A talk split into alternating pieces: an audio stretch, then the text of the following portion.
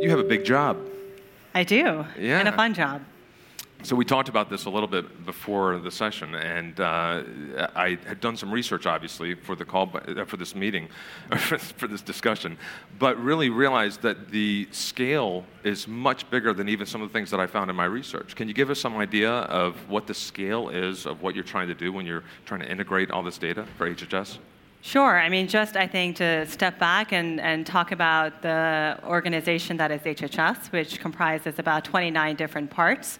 Um, so the parts that you're most familiar with, like FDA and CMS and NIH and CDC, but it's a total of 29 different um, agencies. And so uh, the enormous amount of information that we collect um, as a byproduct of managing um, all of the programs that we do um, how do we begin to use that information beyond the primary reporting purposes, so the great statistics that you see and that you, you read in the newspapers, but how do we actually begin to leverage that information um, in ways that go beyond that primary purpose?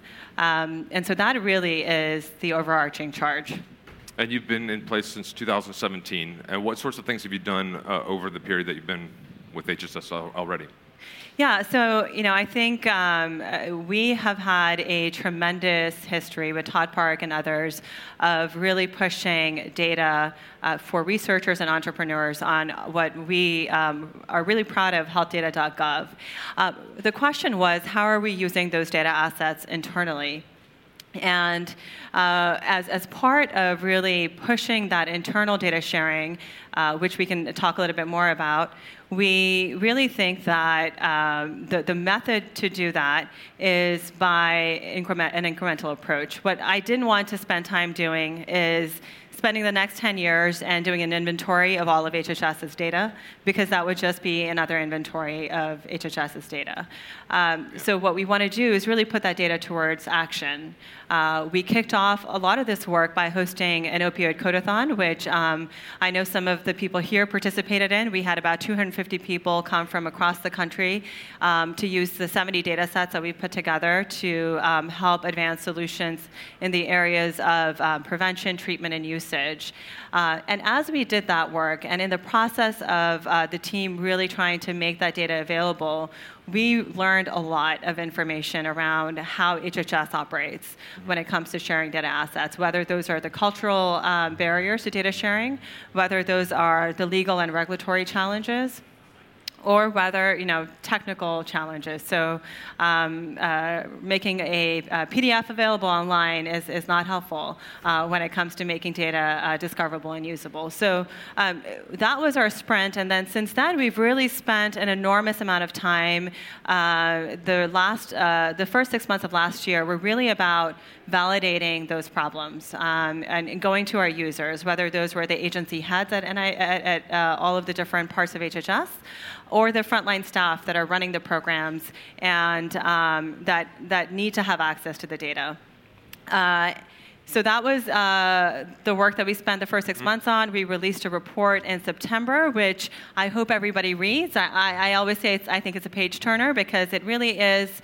Um, it, it's unusual for. Um, uh, and any organization really to say, here are the problems that we're facing. Here are the challenges that we have as an organization when it comes to leveraging our own data internally. And that was really our attempt to say, we are acknowledging what the issues are, what the challenges are, as a first step to then really coming up with a roadmap um, to what the implementation phase should look like. Where can people find that report?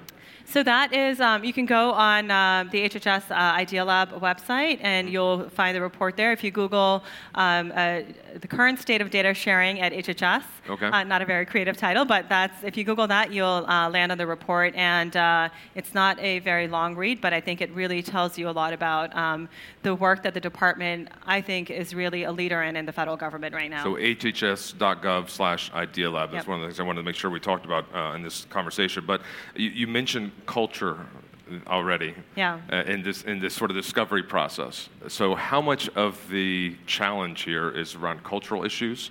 Um, because you've got 29 different agencies. Uh, there are a lot of people involved in those agencies. How much of this is cultural? How much of this is really technology?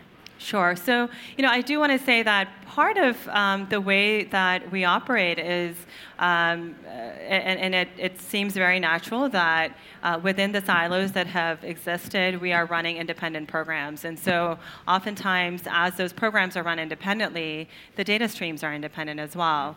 Um, and it is a mind shift to say that um, those streams should not uh, remain in those silos that we should, in fact, have the default uh, way of operating as sharing rather than saying no to data sharing. Uh, so that really is um, the shift.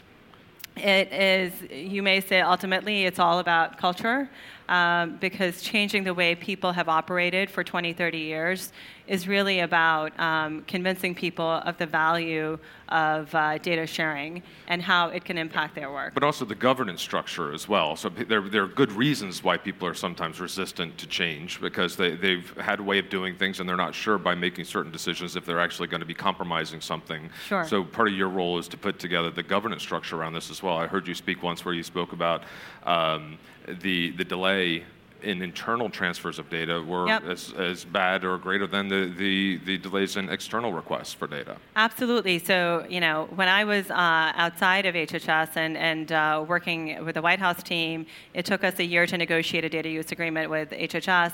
When I came internally to HHS, I realized that two different parts of HHS can have the same struggle. The reason being is that uh, healthcare data is heavily regulated, and all the different parts of HHS uh, operate under a different set of regulations. And so um, the risk right now is really all at the individual level as they're negotiating these agreements, when actually it needs to be at the organizational level, and we need to really um, uh, create a standard approach for how those arrangements are, are approached. So you need to break those, down those internal uh, challenges and structures and, and, create new ways of working together. By doing that, do you actually begin to create better ways for internal innovation, uh, or at least recognize where there's opportunities to reach out to the, the, business community and the technology community and find ways that you can help to improve the way things are working? Uh, absolutely. I, I, I, think as we, um, you know, uh, as we fix our house internally, um, really creating those um, mechanisms for data sharing with external partners are going to become much easier. And then hopefully bi-directional. So not just HHS releasing information, but also being able to have access to additional sources of information that might be much more timely than what we currently have access to. Um, and I always say that you know I, I think data really is the mechanism um, through which the public and private sectors can collaborate and should collaborate uh, to solve some of the greatest public health challenges that we have today.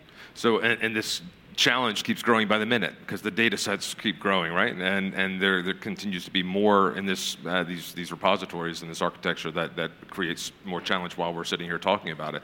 So for the the business community that's here with us, what are some of the opportunities for them to to integrate and to to help support some of the work that you guys are doing? Yeah, I mean, so we've learned um, a lot just through uh, speaking with a lot of organizations that are doing this work. You know, y- there isn't a really a roadmap for um, how to go from where we are to where we want to be, which is a more data-driven organization. Um, and so I think to the extent that we as a community of, of stakeholders who all care about, um, you know, existing within organizations and uh, certainly within uh, uh, the government space where we want those uh, organizations to, to, to really operate at, at their maximum level, um, to be as efficient and, and as effective as possible. I think continuing to have those open uh, learnings and, and, and sharings is, is incredibly important uh, because there isn't right now a roadmap to success. There isn't a pathway that I have. Um, and so we will have um, successes and we will have failures as we do this, and we'll have to learn from how we're approaching it and learn from other organizations that are doing this as well.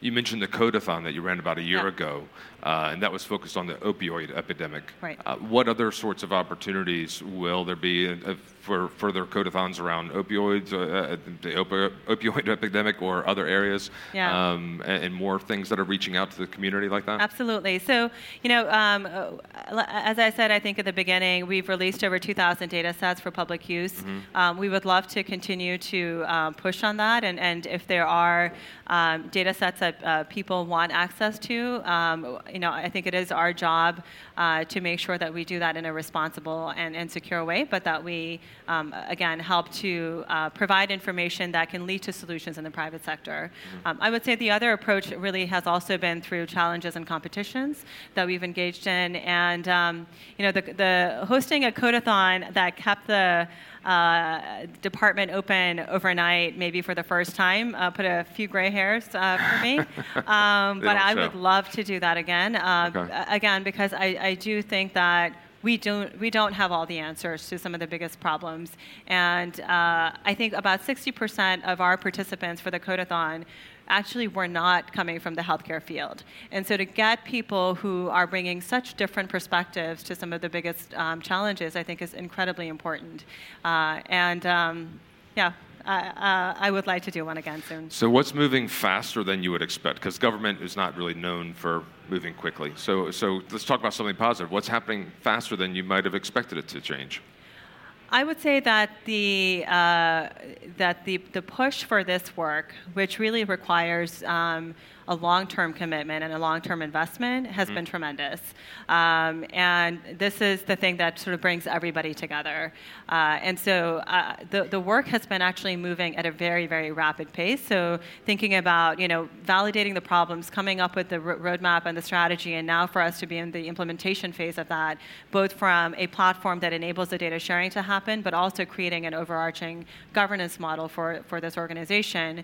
Um, uh, you know, I, I think that really, um, you know, I would say um, people think it's hard to start something in the private sector, and I, and I know it is, but um, creating something new in the federal government with the budget cycles that we have, um, with uh, uh, the challenges that we have when it comes to bringing in talent uh, and working in uh, some fairly complicated uh, uh, organizations.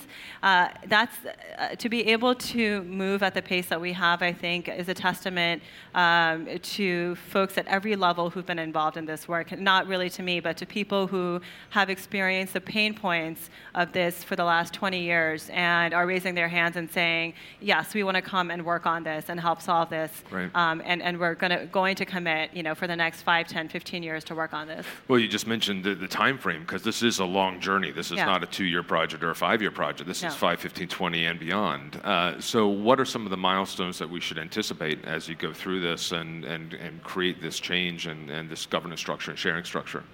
Yeah, so you know we um, can't let complexity sort of stop us from making progress. So for me, it's really about going use case by use case. So the first use case is uh, really bringing data and connecting data around the opioid crisis. And then we'll come up with other use cases and, um, again, create those pipelines that we need to.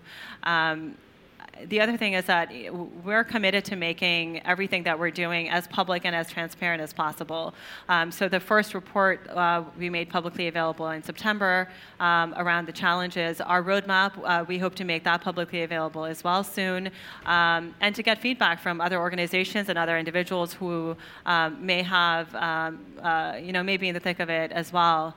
Um, and so I think that's, that's, that should be the expectation, this bias sort of towards action and transparency and being able to share that information. I want to make sure the audience in the room and everyone who's watching the live stream can go and find more resources. So you mentioned hhs.gov, healthdata.gov.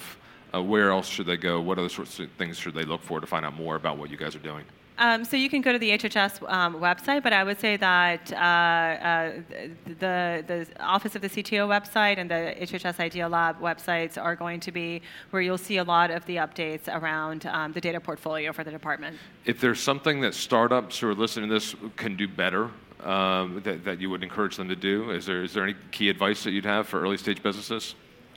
Um, I, I, you know, I would say uh, both from my clinical hat and from my uh, uh, job at the federal government level, um, just validating the problems. Uh, I, I, hear a lot of pitches from a lot of people, um, and uh, I think understanding the pain points that uh, your customer has. I know we hear about that all the time, uh, but come and spend some time with us. We'll, um, you know, be happy to sit down and tell you some of the issues that we're facing.